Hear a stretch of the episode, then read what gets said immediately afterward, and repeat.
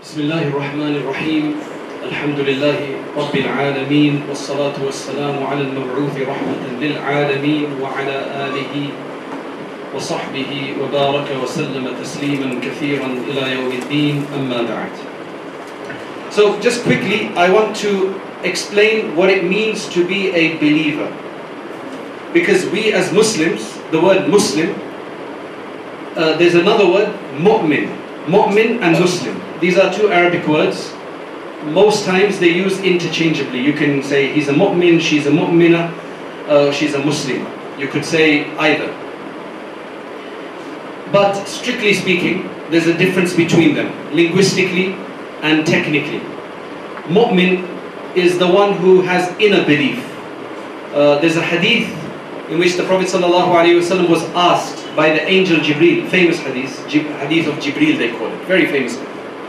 Mal imanu ya Rasulullah. What is iman ya Rasulullah? Iman is what makes you mu'min. Mu'min is the one with iman.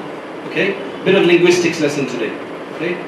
So mu'min is the one, so the Prophet ﷺ answered, is that you believe in Allah, the last day, the prophets, the divine books, and you believe in the decree, predestination, the good and bad. If you see, all of these are to do with inside belief. Then he asked the question, Mal Islam, ya Rasulullah. What is Islam then? If this is Iman, then what is Islam?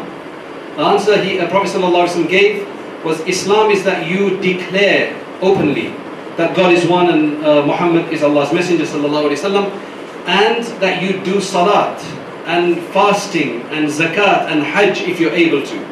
All of these are external acts. They're practical acts. Iman was all about internal beliefs, and Islam is about external acts. Of course, as a Muslim, we need to, because you can't have Islam without Iman, and you can't have Iman without Islam. Okay? Now, what does it mean eh, to say I am a believer, or I am a mu'min and I have Iman? What does it mean? So, there are huge books written on Kitabul Iman, the book of Iman, which tells you everything about Iman. I'm not going to do the whole book today. I just want to bring maybe five quick hadith to show what it means to be a mu'min, a believer. What is, the, what is supposed to be the benefit of being a Muslim? How are we supposed to act as mu'mineen, as Muslimin? Muslimin, mu'mineen, plurals of mu'min and Muslim. Okay? uh, if I was to ask you, like if I was to ask you and you were to give an answer to me, just think in your own minds, what is Iman to you? Uh, most of you are Muslims here, I believe. Uh, the statistics, what I've been told. Uh, if I, if somebody is to ask you, why are you a mu'min and what does it mean that you're a mu'min or a Muslim? How will you answer? Right? Some of you may say, oh, that means I must pray, I must cover, I must do this, that, and everybody will have a various different. Some of these things will be correct, obviously. I want to try to give you the essence of being a believer, what it means, straight from the words of the Prophet sallallahu alaihi wasallam. So the first thing is there's a hadith which is sahih narrated by the authentic collections, uh, Bukhari, Muslim, etc. The Prophet sallallahu alaihi wasallam said. عجبا لأمر المؤمن فإن أمره كله له خير uh, What an astonishing state it is for a believer meaning the believer, man or woman is in a very wonderful state because فإن أمره كله خير everything for them can lead to goodness what does that mean? any state they're in it can lead to goodness and excellence then the Prophet ﷺ explains. He said, if they are afflicted with some difficulty, for example, I pray that you're successful in your exams, whether they're tomorrow or some other day. But sometimes, if you've worked very hard and you don't get the grade you want, you feel bad. Or you want to get married to someone and somebody else gets married to them. That really hurts or anything else for that matter, anything else. Setbacks in life, calamities. You may, may become ill or sick, God forbid. You may, uh, somebody may be involved in an accident. Prophet ﷺ said, if a calamity reaches you, difficulty, hardship reaches you, and you are patient, then that is good for you. The calamity wasn't good, but then it became good because you patiently persevered. You dealt with it in the right way. You did not freak out and pull out your hair and, and, and go crazy. Because it's not, it's not worth doing that. No, it, it doesn't make you any better. Rather contain and deal with it. Right? That's what the Prophet ﷺ is saying, and you get rewarded. One of the greatest rewards in Islam is for patience. That's why even fasting has the greatest reward that there's no stipulated reward. Allah says, fasting is for me, I will directly give a reward for it, as much as I want. Because fasting is patience. Fasting is nothing but patience. Patience from eating, drinking, and sexual intercourse. That's what fasting is. To abstain. Fasting means patience means to abstain, to withhold, to control yourself. Then the Prophet ﷺ said, if something good comes to the believer, because life is about good or bad, there'll be some difficulties, but then there'll be some prosperities. You got good marks in your exam, you got a new set of clothing, you got a new phone, which are banned here, you can't bring them inside, right? But you got a new phone, which are big fitna, which are a big problem, right? But you get excited when you get a new iPhone, right? There's an excitement there, even though it's so harmful, right? Unless you're very careful about the way you use it. So, if you have some kind of uh, uh, some kind of bounty, some kind of uh, favor, then you have to do shukr. So, I just sat uh, inside the office and they gave some mitai. It was new, and I felt it was nice, so I said, "Thank you, Allah." Simple as that. It's just to train yourself to thank Allah for every small thing that happens. Anything good happens, you do you, you thank Allah. The benefit of that is Allah says in the Quran, لَإِن شَكَرْتُمْ لَأَزِيدَنَّكُمْ If you give thanks, we will increase you. If you get a new dress, new clothing, new shoes, new house, whatever, and you thank Allah, Allah will give you more. There's only a benefit for us. This is all part of mu'min. This is all part of being a mu'min. Once we were in an interfaith program, there was um, um, uh, about five, six of us, myself, a Christian woman, maybe a man, somebody, and two, three other people. And we all said that everyone should bring something from their faith tradition. Present a verse or something. This is the hadith I presented. And mashallah, there was one woman, the Christian woman, she was just, until the end, she was like, this is so wonderful. This encapsulates the way to live your life. If you follow this hadith, you will never be upset in this world. You, even if you're upset, you do sabr, it'll come out to be good for you. Because sabr raises your sight in Allah. And inna ma'al usri yusra. With every sabr and difficulty comes ease afterwards. So that's the first hadith. General principle of life. Number two. what else does it mean to be mu'min? So another hadith. The Prophet ﷺ said, لا يزني الزاني حين يزني وهو مؤمن ولا يشرب الخمر حين يشرب وهو مؤمن ولا يسرق حين يسرق وهو مؤمن When a person fornicates, uh, commits unlawful intercourse, right? Young people, older people can't control themselves and they don't do it in the lawful way, they do unlawful uh, sexual uh, intercourse. When they do that, he can't be a mu'min. He's not a mu'min at that time. When somebody drinks wine, because that's prohibited in Islam, or any intoxicants, then they're not a mu'min. They can't be a believer at that, like that. And number three, if anybody steals, then he's not a believer while he steals. What does that mean?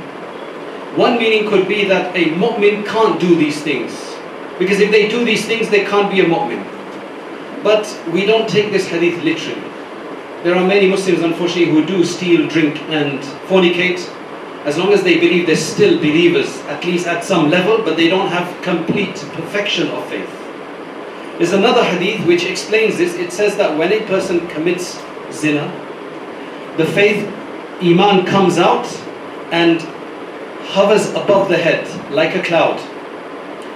Some muhaddithin explain this as that the iman is so powerful that when a person does something wrong, maybe there's punishment coming down from Allah, so the iman goes on top and protects them. This is the value of our faith, that it protects us. But you can't rely on that all the time that, oh, my iman will protect me, I will keep doing zina, stealing, drinking. Because eventually one day the iman will go and never come back. God forbid. Right? But uh, these are ways of, but this is another expression of faith. Faith is that you do sabr, you do shukr, thanks, uh, y- patience and thanks, you avoid harams and wrongs, and then number three, uh, these things were so far very personal. The first one was very psychological, the second one was avoiding sins, now the third one is intersocial. The Prophet ﷺ said, لا يؤمن أحدكم حتى يحب لأخيه ما يحب لنفسه. لا يؤمن None of you can be true believers or perfect believers unless you love for your brother what you love for yourself. Now, why does it say brother? Does that mean you shouldn't love for your sister what you love for yourself? Is it just brothers or sisters as well? The Prophet ﷺ was speaking to men, so that's why he addressed the men in this context. But otherwise, uh, women, absolutely, it's the same thing. You can't be a true believer unless you love for your brother or sister what you love for yourself. What is this teaching us? It's teaching us that we need to be selfless, not selfish. We need to be generous, not greedy. We need to be loving, not full of enmity. If your uh, classmate comes with a new nice dress, right, or a nice handbag, right, Louis Vuitton. Have you heard of that name?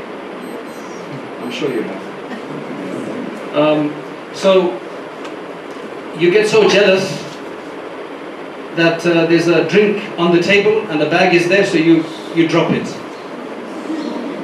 Because you don't have one, she does have one. That's jealousy. That's not being a believer. That's not being a mu'min. A mu'min means you must love for the other what you love for yourself.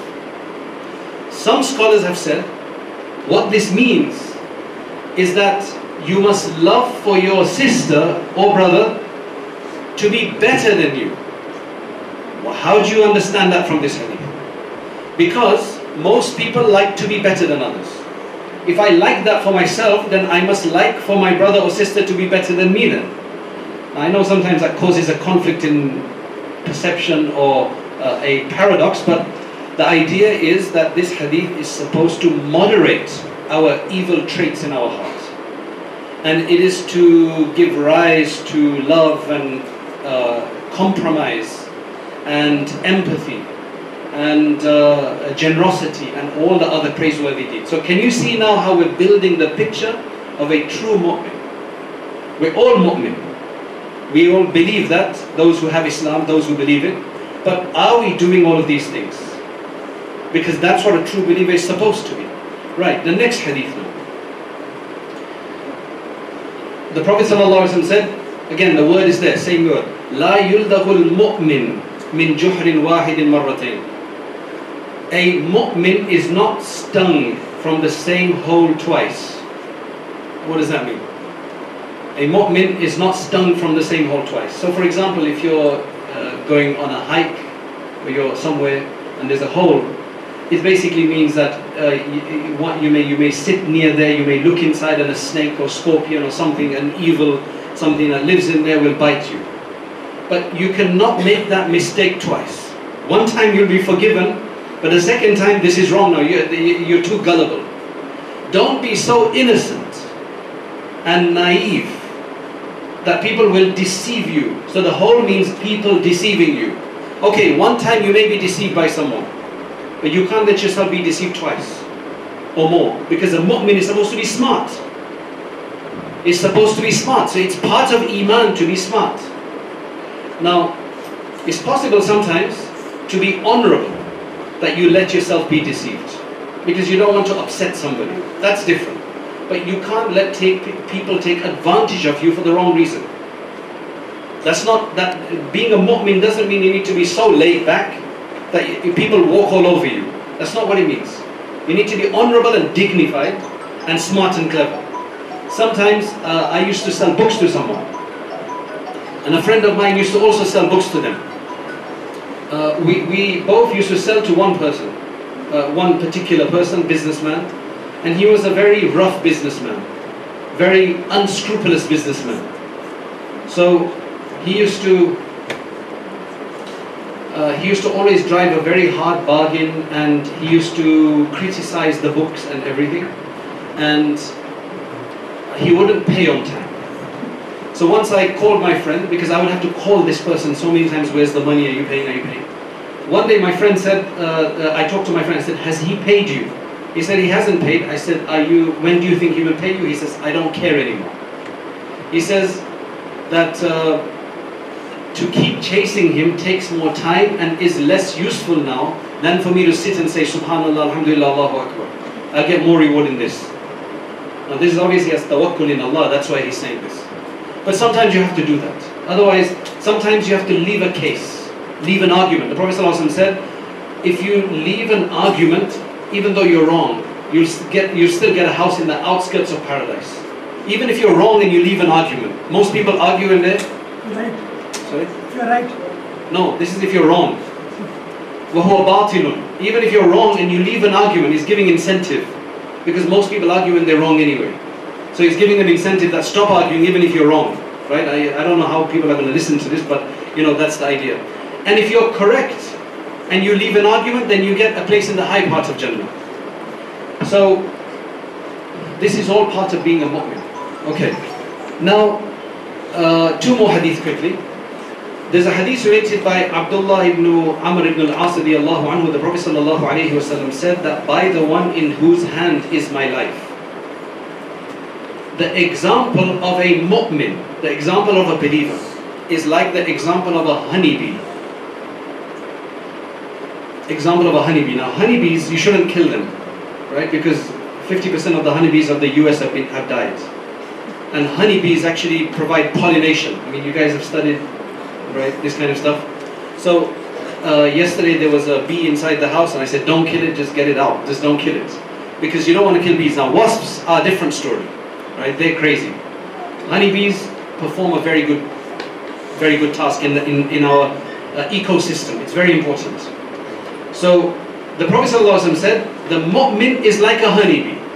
And then he described it. He says, it eats that which is pure, the nectar. It's pure nectar. It doesn't go to the dirt like flies. Flies will find dirt. But the honeybee looks for the pure nectar And then it also discharges and produces that which is pure, which is honey. It eats that which is pure, ingests it, and also discharges it and produces that which is pure. وإذا وقعت um, فلم تك, uh, ووقعت فلم تكسر and when it does alight onto the flower it doesn't break the flower it doesn't spoil the flower it's, you know the stems where the where, where the nectar is in the flower it's a very delicate there's these small you've seen it I don't know what you call them somebody gave me the name yesterday Stigma. you call that a stigma okay mashallah right so they're very very delicate but the bee comes it hovers around and it takes and it doesn't spoil anything. A mu'min is also supposed to be like that. A mu'min is supposed to be a cold breeze that comes into the room. Not that when a mu'min comes in, then people think, oh no, you know, uh, this is sarka dard. But when a mu'min comes, it's alhamdulillah, this is good now, this is going to be good, you know, there's going to be relief. That's how a real believer should be. I know this sounds really high and really difficult, but if you know about this and you try to be like that, Allah can make us like that. The final hadith is the Prophet ﷺ said that there are 77 branches of Iman. To be a mu'min is like a tree. The trunk is Iman and the branches are the manifestations, expressions of faith. Highest one is to say La ilaha illallah, Muhammad Rasulullah, and the lowest one is to move something that is harmful from the street if we, when we're walking and we see something harmful and we don't move it, then what is the state of our iman? We can't even be bothered. Generally, Bangalore is quite clean anyway, from what I've seen, compared to other cities in India, right? Uh, not as clean as our country, maybe, but at least cleaner. So, when you see something that's wrong, you just move it away. That's part of mu'min. And if we don't do that, then that means we've got weakness in our branches. But then the Prophet ﷺ said, Al haya'u min al iman. Haya is from iman. What does haya mean? Haya is a very difficult word to translate into English. I don't know about Hindi because I don't know Hindi too much, or Sanskrit for that matter, but it's a very complex concept. And certain languages don't have a comprehensive term. Sometimes they say shyness. But shyness is a natural thing, and haya doesn't mean the natural shyness. If somebody's very shy and they don't want to speak and are introverted, that doesn't mean they've got haya. That has nothing to do with religion, that's just their natural self. Right? Um, some people are very overt, very uh, extroverted. Now, haya means that for the sake of Allah, where it's right to express yourself, you do, but where it's wrong to express yourself, then you don't.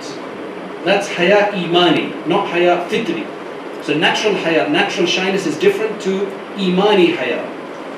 And imani haya, another translation they say is modesty. Not complete, but it works sometimes. Another one they say is bashfulness. And that is basically that we want to stay in the way Allah has told us to be. So for example, for me, haya would be that I don't speak in vulgar language. I don't reveal the parts of my body that I'm not supposed to reveal, right? Uh, I don't uh, uh, do things that are repugnant and ugly. Likewise, for women, they have their own ways where they must dress in a particular way, uh, they must uh, act in a particular way, they must speak in a particular. All of these things. This is all part of our haya. So a mu'min is in their social interaction, in their personal psychology, uh, in their personal behavior, uh, in their outlook of life, also in their method of dress and behavior. They have to have modesty and haya, otherwise they are missing out. Otherwise they're not acting as a true believer and they're not benefiting from the great potential of true belief. Iman is a very valuable thing. In the modern age, with the onslaught of postmodernism, liberalism, secularism, feminism to a certain degree, some parts of feminism are good, some part of it are extreme and harmful, right? Because they create an imbalance in society. But some part of feminism is good because unfortunately in some cases women have been subjugated un, un, un, uh, unjustifiably uh, in, in many cases. So to get the rights that women should be in certain cultures, whether that be Muslim, Hindu or other cultures, right, that's understandable. But then sometimes it's just gone over the limits and it goes crazy. Just like with everything, there's extremes in everything. So in light of all of that, people forget about Iman. They don't see the value of Iman. They don't see the value of Iman and being a mu'min, even though they may have been born a mu'min. So this gets complicated. The thing is that remember, we don't live just for this world. We live for a hereafter. There's a hereafter that we're going to go to whether we like it or not. That's our belief. For that, that's the ticket, the valuable thing which will take us and benefit us in the hereafter. The gold ticket is Iman. So it must be valued. There was one big scholar of the past whose name was Sufyan al-Thawri, very big scholar around the uh, uh, late 200 Hijris, right? About 179 Hijri or something after the Prophet He once was seen crying and somebody asked him, why are you crying for? Why are you weeping for? He said, because I have not, he picked up a piece of a grain, small seed, and he said, I have not disobeyed Allah even this much. Now, when I read that, I think, like, what's your problem? Why are you, why are you worried for? I should be worried. I've got more problems than this. He said that, yes, I have not disobeyed Allah even this much all my life, but I don't know that if by the time I die, I still have my faith. That's what I'm worried about. That will my Iman continue until I die? Because if I die without Iman, this is our belief that the hereafter then is a different story. Right? Because we believe in a paradise and hell as a mu'min. Paradise and hell have been created by Allah to give the full reward or the full punishment for those who are good or bad in this world. We ask Allah to make us all good and forgive us our, our wrongdoings. There's a famous leader of the one of the previous great empires of the Muslim world, which was the Abbasids. Harun al-Rashid his name was. He was a great, his wife, his name was Zubaydah. She was a wonderful woman she was actually the daughter of one of the earlier caliphs, one of a very powerful caliph called Abu Ja'far al-Mansur, who actually established and founded the city of Baghdad. So he was very powerful. This was his daughter, but she was very righteous. Uh, with her money, her inheritance money, uh, that time in around uh, Mina, Muzdalifah, Arafat, there was no water source there. So when people used to go for pilgrimage, for Hajj or Umrah, they used to find it very difficult because there was no water. So she built one of those special aqueduct canals. uh, to deliver the water from the hills to there. It's called the Zubaydah Canal. You can still see remnants of it. She did many other things. That shows that even women, you know, when they have influence or money, they can do a lot. There's no difference. You know, they, they shouldn't feel they can't. They should be able to. Um, in fact, let me tell you something. One person I know in England, she's a woman, and I'm going to see if there's anybody more qualified than her in this room. Right? If there's any more, I have never seen somebody more qualified than her so far. What is this? Right? Okay, she's got a PhD. Right? There's others who may have PhDs. She's a Hafidah of the Quran. Okay? A lot of us drop out now. And she's an Alima as well. She's done Hifz. She finished, I think, when she was nine. Right? She's my teacher's daughter. Right? And then she did Alima for five, six years. She finished that. Then she did a PhD. Is there anybody here who's more qualified than, than her, both Islamically and uh, secular, uh, from the secular education system? No? But you can do it. That's what I'm saying, is that you can do that. So, it's just, you see, there's people with potential, men and women. Just don't waste your potential in doing the wrong thing, radical, weird things, crazy things. Don't do those. Do things with a lot of thought. So you can actually contribute to humanity in general and not be seen as people like Kim Kardashian. I mean, who would want to be like that? No qualification, nothing, just the way she looks and she flaunts that makes, becomes a millionaire. That is easy money. But what you get from that? These are just people who have some beauty, so then they put themselves on Instagram and Facebook and then do crazy things just to attract likes. And uh, then they monetize this and they make money out of this. And it's just the wrong way to go. You, you need to have substance. And with your substance, you study well, you gain a good education, you then use it while keeping the laws of modesty, haya, iman, being a true mu'min, and you wanna you, you wanna you wanna contribute to society, inshallah.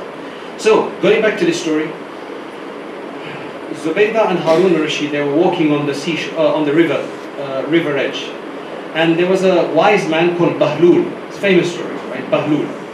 He used to do some strange things. Bahlul was making sandcastles, mansions out of sand. So Harun Rashid, he went there and he said, "What are you doing, Bahlul?" He says, "I'm making mansions of paradise, and I'm selling them for one dinar each. It's very cheap. One dinar for mansion in paradise." So Harun Rashid said, forget it. He just carried on. But Zubaydah thought, okay, let me give him a dinar and buy one. Compassionate. Women have compassion in their hearts. Men like us, we're not as compassionate. That's why women have the children, men don't, because there's just the natural fitrah and nature that Allah has created each one to complement one another, right? Women can cry more easily, men can't. So crying easily, just don't cry for the wrong thing, but when it's the right thing, you should feel good you can cry, right? Um, so she bought one, and then they carried on, they went home. That night, Harun al-Rashid sees a dream, and he is taken for a tour of paradise. And he sees a mansion, and it has Zubaydah's name on it. He's not allowed to even go inside. When he wakes up, he realizes that somebody, Allah is telling him something. So tomorrow he says, I must go and buy a mansion. So he goes and he sees Bahlul there making mansions. He says, Can I buy some mansions? I want to buy two, three maybe. He says, Today one is worth the price of your whole kingdom. So he says, Why did the price increase? Yesterday was one dinar and today you're increasing the price? He said something very interesting. He said, Yesterday it was Iman bil ghaib, and today it's Iman of the seen. Yesterday you, were, you had to make the purchase based on the unseen, which was taking a gamble, right? But today you know what you're going to get, so now it becomes more expensive. Iman is like this. We're taking, we're, we're doing this for the unseen. الَّذِينَ يُؤْمِنُونَ بِالْغَيْبِ As Allah mentioned in the beginning of Surah Al-Baqarah, beginning of the Quran, we're doing this for the unseen. And we ask Allah subhanahu wa ta'ala that this cohesive system, this wonderful, consistent system of Iman that we have, right, that we can understand it properly and we can put it into our lives and become true representatives. And thus inshallah, gain success in this world and in the hereafter. So I pray to Allah subhanahu wa ta'ala that Allah blesses you all uh, with the best of this world and the hereafter and removes the harms and difficulties from your path and grants us all Jannatul Firdaus and make us true mu'mineen.